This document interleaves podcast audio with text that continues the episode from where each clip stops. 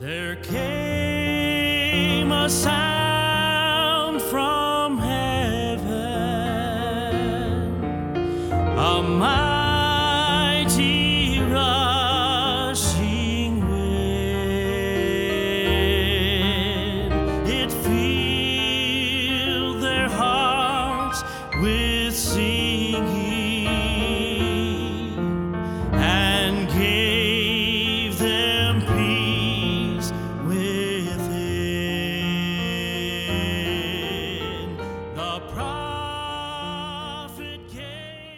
Galatians 6 7. If you would please, out of respect to the Bible, let's just stand as we read.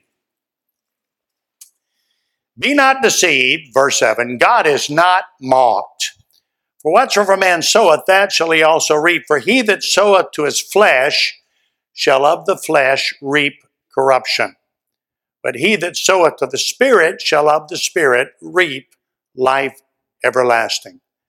And let us not be weary in well doing, for in due season we shall reap if we faint not. Father, help us to see exactly what you've said tonight. Make it clear to our hearts and in our minds. And when we leave tonight, may we leave thinking on your words, loving and understanding them, I pray.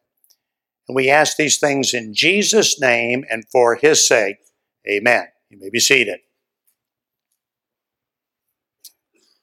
We often refer to Galatians 6, 7, 8, and 9 as the law of sowing and reaping.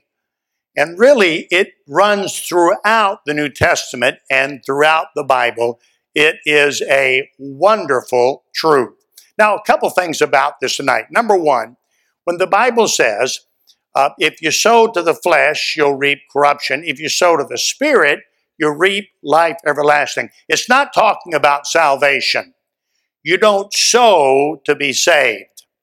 You don't plant to be saved. You don't work to be saved. So, what's it talking about? Well, it's saying if you sow to the flesh, that exists in time. But anything you sow to the Spirit has eternal value. So if you sow to the Spirit, whatever you sow to the Spirit lasts for eternity. Here's the second thing I want you to see about this. When he says, Be not deceived, God is not mocked, it means, look, don't be hoodwinked. It may appear that one does not reap what he sows, but he will. So don't be tricked, don't be duped into thinking that you can sow and then not reap. A man will reap, he'll reap in kind, he'll reap in multiples, he'll reap in God's timing.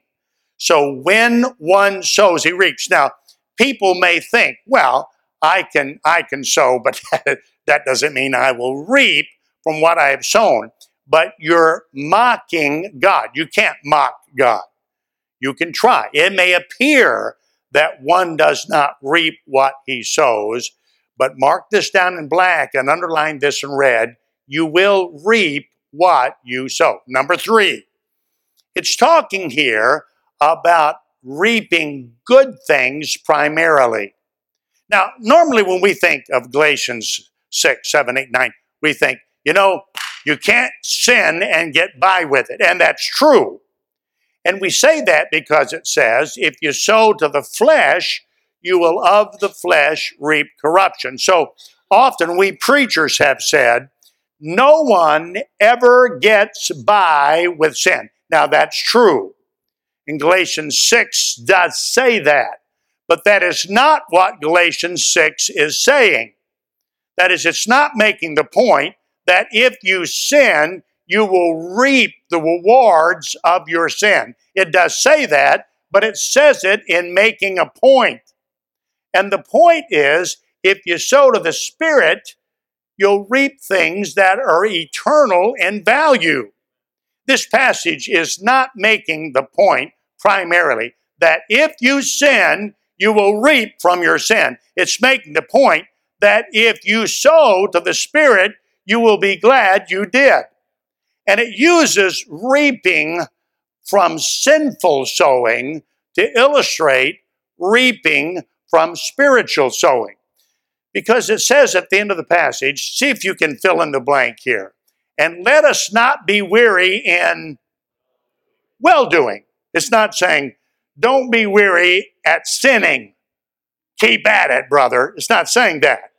It's saying, look, don't be weary in well doing, for in due season you shall reap if you faint not.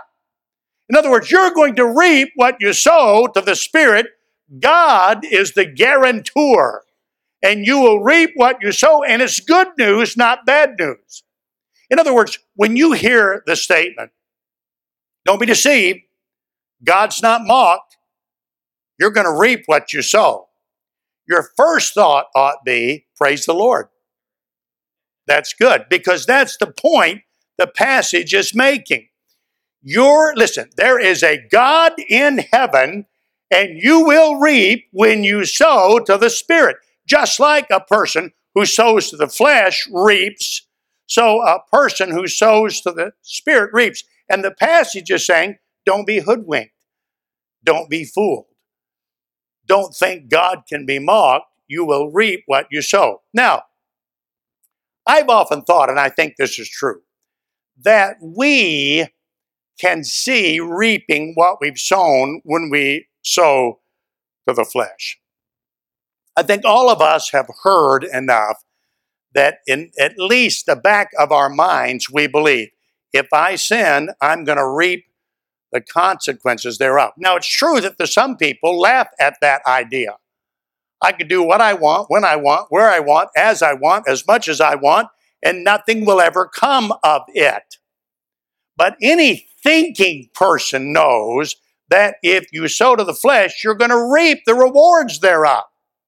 Any person with a brain that believes what God says believes that if you sow to the flesh, you will reap what you have sown. But you know, it's ironic. We often don't think we will reap the rewards of our sowing to the Spirit. That would be a blessing. We often don't think that. We think, well, yeah, I'll do the best I can, but you know, we'll just trust God and hope everything turns out all right. It's not what the Bible says. That's not the point of the scripture. The point of scripture is listen, you sow to the Spirit and you can mark it down in black and underline it in red. You're going to reap what you have sown. Now let me give you let me give you four quick examples of this, all right?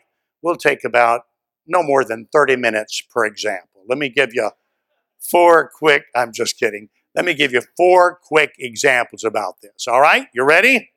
Number one, giving. Giving. Uh, Luke 6.38, I love Luke 6.38. It says, Give, and it shall be given unto you pressed down and shaken together and running over, shall men give unto your bosom. For with the same measure that you meet, with all it shall be measured unto you again. Now, we all joke about this matter of giving. Uh, you know, we say things like, you know, it's more, uh, it's more blessed to give than to receive, so I'm going to let you pay for the meal tonight because I don't want to steal from you the blessing of giving.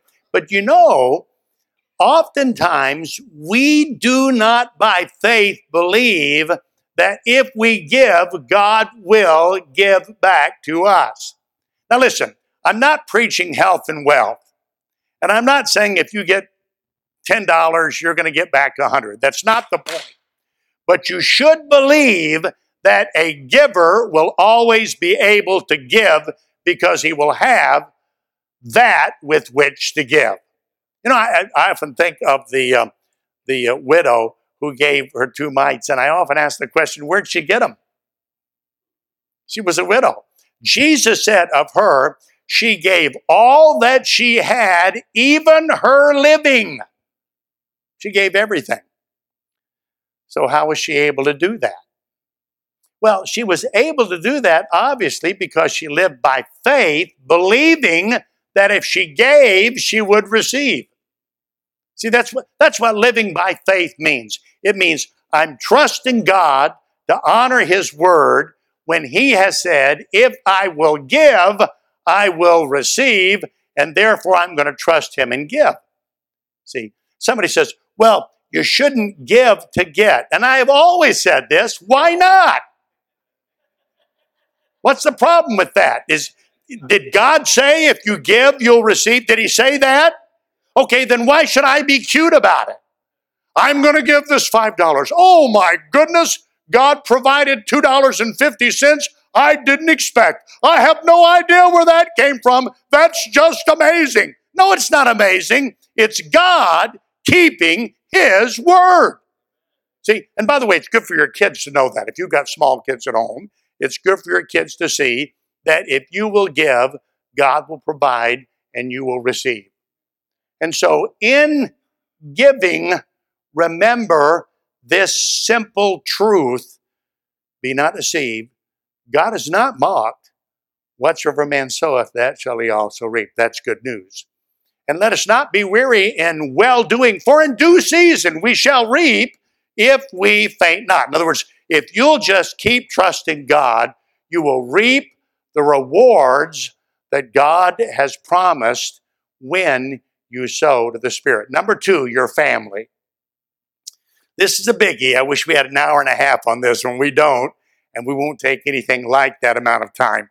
But you know, it just amazes me how uh, people do not want to trust God in their homes with their families. Now let me stop and say this, so please listen. Don't don't don't go to sleep on this. This is important. When I preach to teenagers about sowing and reaping, I often say to teens, you are in the sowing years of your life because they haven't lived long enough to reap the benefits of sowing. So if you're not careful, you think, okay, I'm 50 plus, or I'm 60 plus, or whatever. I happen to be 75. So whatever you are, you say, well, you know, I must be in the reaping years of my life. No, that's not true. You're in the sowing and reaping years of your life. You don't need to stop sowing because you're past 50, but you can see God provide in your life, whatever the needs are, if you sow. And don't give up on your family. See, it is amazing to me how godly people see no faith in the business of trusting God with their children. How many times have you heard this? Hey, you've got good kids. How did that happen? Well, oh, I don't know. God was just good to us, I guess. I I don't know how they turned out to stay out of prison. You know, they're just wonderful kids. Well, that's ridiculous. A person ought to live his life saying, I'm going to trust God when, you, when you're young with my children and believe that if I do what God says, that God will turn my kids out. I remember a, a gentleman years ago, he had six children. And somebody asked this gentleman, he was a preacher, they asked him, you think your kids are going to turn out right? He said, Yes, I do. And they said, Well, what makes you think they're going to turn out right? Now, listen to his answer. He said, Because I'm turning them out. And I love that. Now, his children are all grandparents now, and they're doing just fine. They're living for the Lord. And don't get caught in this business of, well, my children um, have disappointed me, and so Brother Bill's saying that I'm I'm a loser. No, I'm not. What I'm saying is don't stop sowing with your family. See, um, for example, the Bible says, Husbands, love your wives, even as Christ also loved the church and gave himself for it.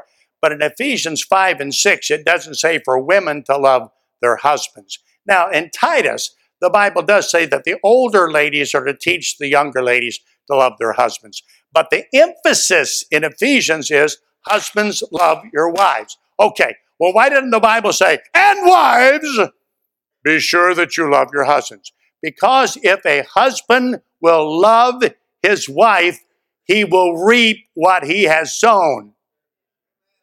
Somebody says, Well, I love my wife and I haven't reaped what I've sown. You know what you're doing? You're mocking God. You're saying, in my case, it doesn't work. And you are in effect saying, God is a liar. Trust him. Love your wife, reap what you've sown. What about our kids, Brother Bill, that have disappointed us? Well, do, do all you can to love your kids. You know, the Bible says, I love this. This is Romans 12. Avenge not yourselves, neither get placed to wrath. Vengeance is mine, saith the Lord, I will repay. Therefore, if thine enemy hunger, feed him. If he thirst, give him to drink. For in so doing, thou shalt heap coals of fire on his head. Now, listen to this. Be not overcome of evil, overcome evil with good. You following this? Okay, so you're hurting in your family, trust God with it. Just believe that God cannot be mocked, and just believe that if you sow to the Spirit, you will reap. Number three, soul winning. I love this. I love this. I, I noticed uh, this church works at soul winning. By the way, I love the track thing. I tried to get married to shout out 32,640, but she wouldn't do it. And it's a good thing because we didn't pass that many out this week. But I'm going to next week. I'm going to get a box of tracks and going down 75 at 75 miles an hour, open the window, and then I'll come back to church next Sunday night and say 37,340. And everybody will go, wow, did you really do that? Now I will say, yeah. then I will reap what I've sown. Okay. So in sowing, you know, I love this. In uh, in in the Gospels, we have what is called the Great Commission. Matthew says, "We're to go into the world, teaching them to observe all things whatsoever I've taught you, and lo, I'm with you always." And just before that, in the book of Matthew, it says, "We're to go into the world and we're to teach people, baptizing them in the name of the Father, the Son, and the Holy Spirit." So let me ask you a question: What kind of people you baptize? Do you baptize saved people or lost people? Okay, well, evidently, then, when you teach the gospel, you're going to see people saved. See, don't let Satan pull your chain about this. I've given out tracts, I've talked to my neighbor, I work at it, but I just never see anybody saved. Listen, if you will be faithful in witnessing, you will see people come to Christ. I don't know how many, Maybe you'll talk to 30 people and see one saved. That's fine. You'll still reap what you have sown and trust God with it. See, trust God with the matter of sowing and reaping. One more. Can you believe we're already at number four? One more. Your church. Have you ever said this?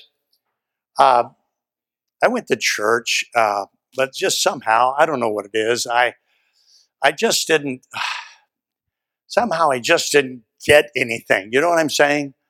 Um, Brother Bill was sick and he was home, and we had this other guy in. And, uh, somehow I, I just didn't get anything at church. Well, let me help you out with this. You're not supposed to get stuff at church. You say, What? No, it's the truth. You're not supposed to get stuff at church. You're supposed to give stuff at church. Hebrews chapter 10 says, we are to provoke. You know, that's the passage that says we're not to forsake the assembling of ourselves together as the manner of some is, especially as we see the day approaching.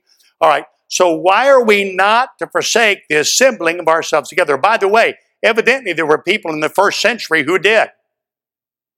They forsook the assembling of themselves together. Now you're here, so there's no need of my preaching to the choir, but the question would be, why should I be in church? And here's what the passage says it says, We are to provoke one another unto love and good works. Okay, the word provoke means to incite or stir up. So when I come to church, I'm supposed to stir you up unto love and good works. Now, some other time we'll talk about what love and good works means, but I'm to stir you up. I'm to provoke you unto love and good works.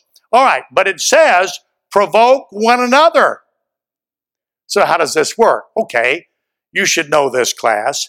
If I come to church and I believe that if I sow to the Spirit, I will reap, and I am not to get weary in well doing, and if I stir, and if I sow, and if I help you, you also will help me.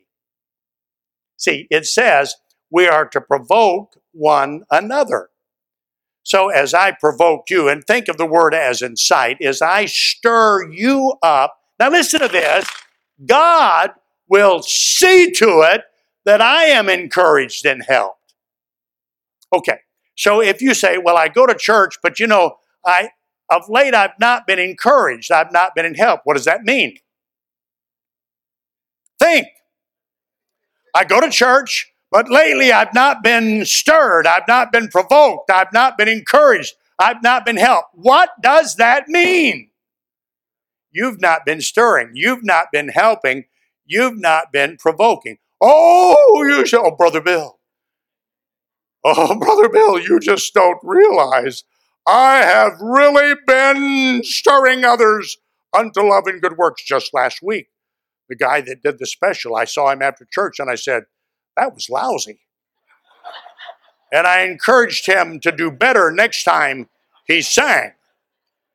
All right, now look, you know what you're doing? When you say, I go to church and I am encouraging other people, but I'm not getting encouraged, you're mocking God. You're saying, I have sown, but I am not reaping. Are you following this? See, it's not just a teenager that says, okay, I, uh, I, I stole a lady's purse and I'm going to get by with it. No, you're not. Okay.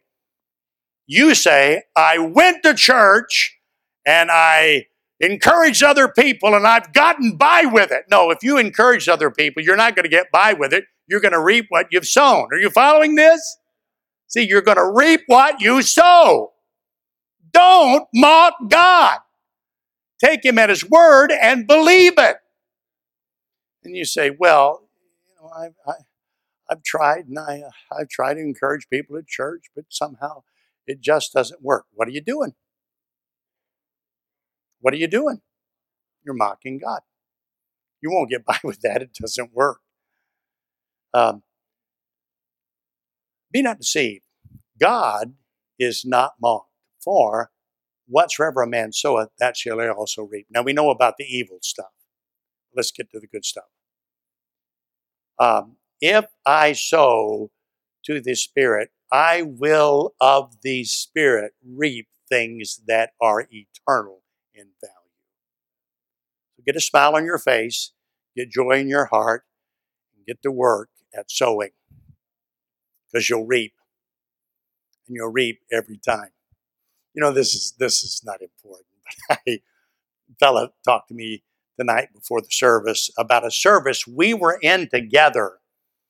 Uh, and this was in 1980, so that's uh, 80, 90, 20 years, 37 years ago. I was seven at the time. But at any rate, we were we were in a service together, he and I, and in that service, the pastor and the church, and they sowed and so on and so forth. And we were just talking about what a blessing the service was and how God worked in the service. Now, isn't that wonderful? This is 37 years later. And I'm an old guy now, but I can still reap the blessings of people having sown to the Spirit 37 years ago. That makes sense? Um, tell you one more thing, and I'm finished. Last summer at the ranch, I heard evangelist Frank Finney. He sang tonight, and his wife played the piano, Lindsay. And I heard evangelist Will Rice, that's her son. And I heard evangelist Tim Thompson. And I heard evangelist Troy Carlson. And I heard evangelist Matt Downs. These guys are all kids. They're just mere children. They're in their 30s and 40s. They're just kids. And I heard every one of them say things that I had heard my father and my uncle say 45 years ago. So here's Bill Rice, that would be my father. And he sown, this is 45 years ago. And you know what? The Bill Rice Ranch was still reaping what he sown. Isn't that a blessing? See, um, I had a grandfather. Um, his name was Bill Rice. Actually, he went by Will. He was a Texas cowboy, and he had three preacher sons. Joe, John, and Bill. Bill Rice and John Rice were brothers. John Rice is my uncle. So Bill Rice was the youngest in the family. That's ironic. My grandfather, whom I never met, had three wives and he outlived all three of them. And John Rice was with the first wife, and Bill Rice and Joe Rice were with the third. And Bill Rice, my father, was the youngest because before him, I forgot it's either two or three Bill Rices had died at birth. So the last boy in the family was Bill Rice. Well, Bill Rice had uh, three preacher sons, one by adoption, and Pete and myself. And uh, so I'm I'm Bill Rice the third. Then I have a son that's a preacher, and he's Bill Rice the fourth. And he has a son that's 17, and he's Bill Rice the fifth. This is getting kind of monotonous, don't you think?